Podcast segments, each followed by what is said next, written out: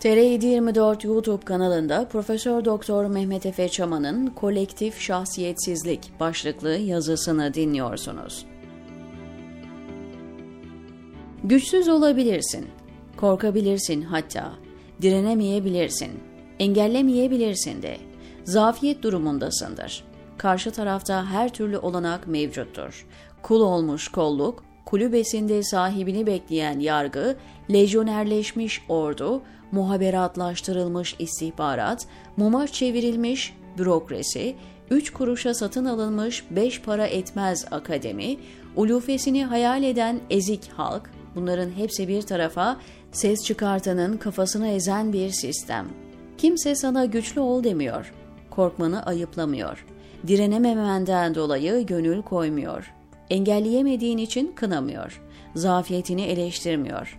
Fakat kul olmuş polislerin de, itliğe razı olmuş hakimlerin ve savcıların da, paralı asker olmayı sindirmiş askerlerin de, organize işlere girişmiş partici istihbarat elemanlarının da, uşak bürokratların da, fikir fahişesi akademisyenlerin de, kemiğini uman halkın da temel sorunu şahsiyetsizlik.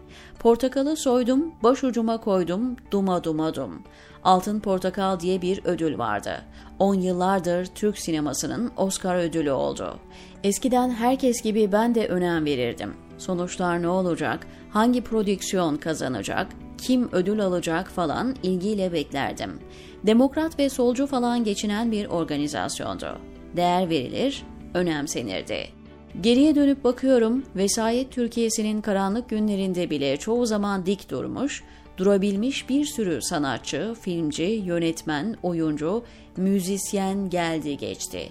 Çok mu güçlüydüler? Korkmamışlar mıydı sanırsınız? Sürekli direnebildiler mi? Engelleyebildiler mi haksızlıkları, hukuksuzlukları, acıları? Hayır ama şahsiyetliydiler. Eskiden el pençe divan duranı, eğilip büküleni, dal kavukluk edeni, yağcıyı, yalakayı, yandaşı, menfaatini karakterinden öne koyanı, aman efendim, sepet efendimcilik edeni falan ayıplardı insanlar. Özellikle sanat, basın, akademi, yargı, ordu gibi birçok meslek grubunda dik durmak, erdemli olmak, şahsiyetli olmak önemsenirdi. Türkiye çok değişti. KHK'lıların uğradığı haksızlıkları ele alan belgesel filmi önce linç ettiler. Sonra kişilikli bir tepki geldi, geri adım atıldı.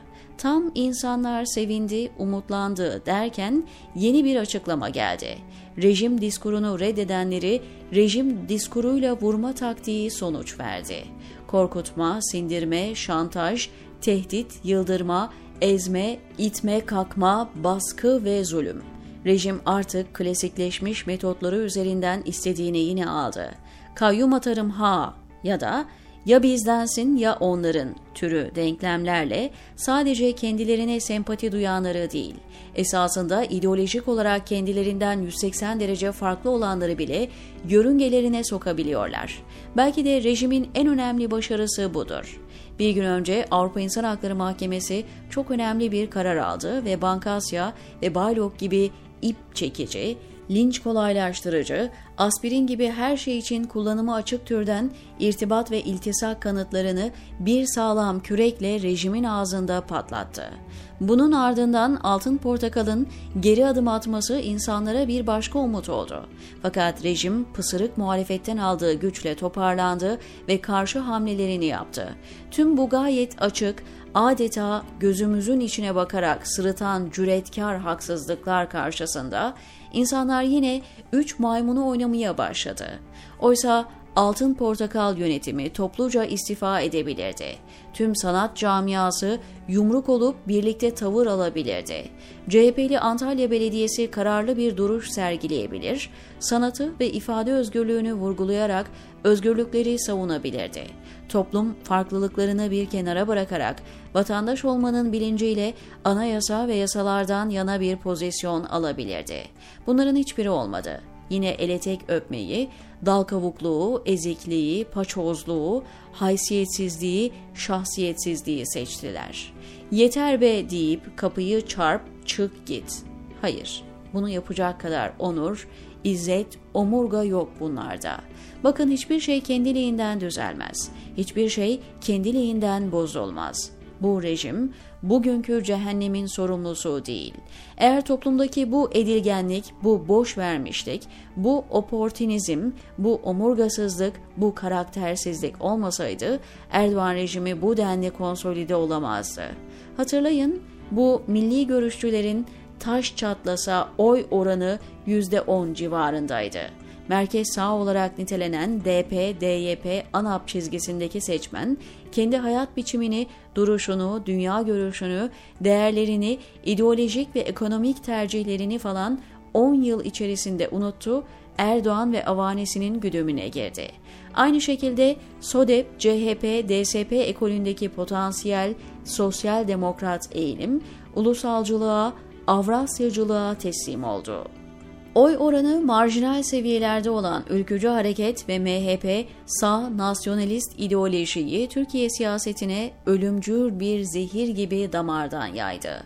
Böylece bir taraftan İslamcılık, öbür taraftan sağ ve sol nasyonalizm Türkiye'yi esir aldı, onu kendi kendisini yok etme sürecine soktu. Toplumun edilgenliğinin nedeni bu siyasal kültürden başka bir gerçekliği hatırlamaması. Rejimin arka planını bu haleti ruhiye oluşturuyor. Cüretkar, kifayetsiz muhterislere eğilip bükülerek engel olunamaz. Kurumsallaşmış yaygın şahsiyetsizlikten hukuk ve demokrasi doğmayacak. Kolektif eziklik Erdoğan gibilerine yol açan esas mesele.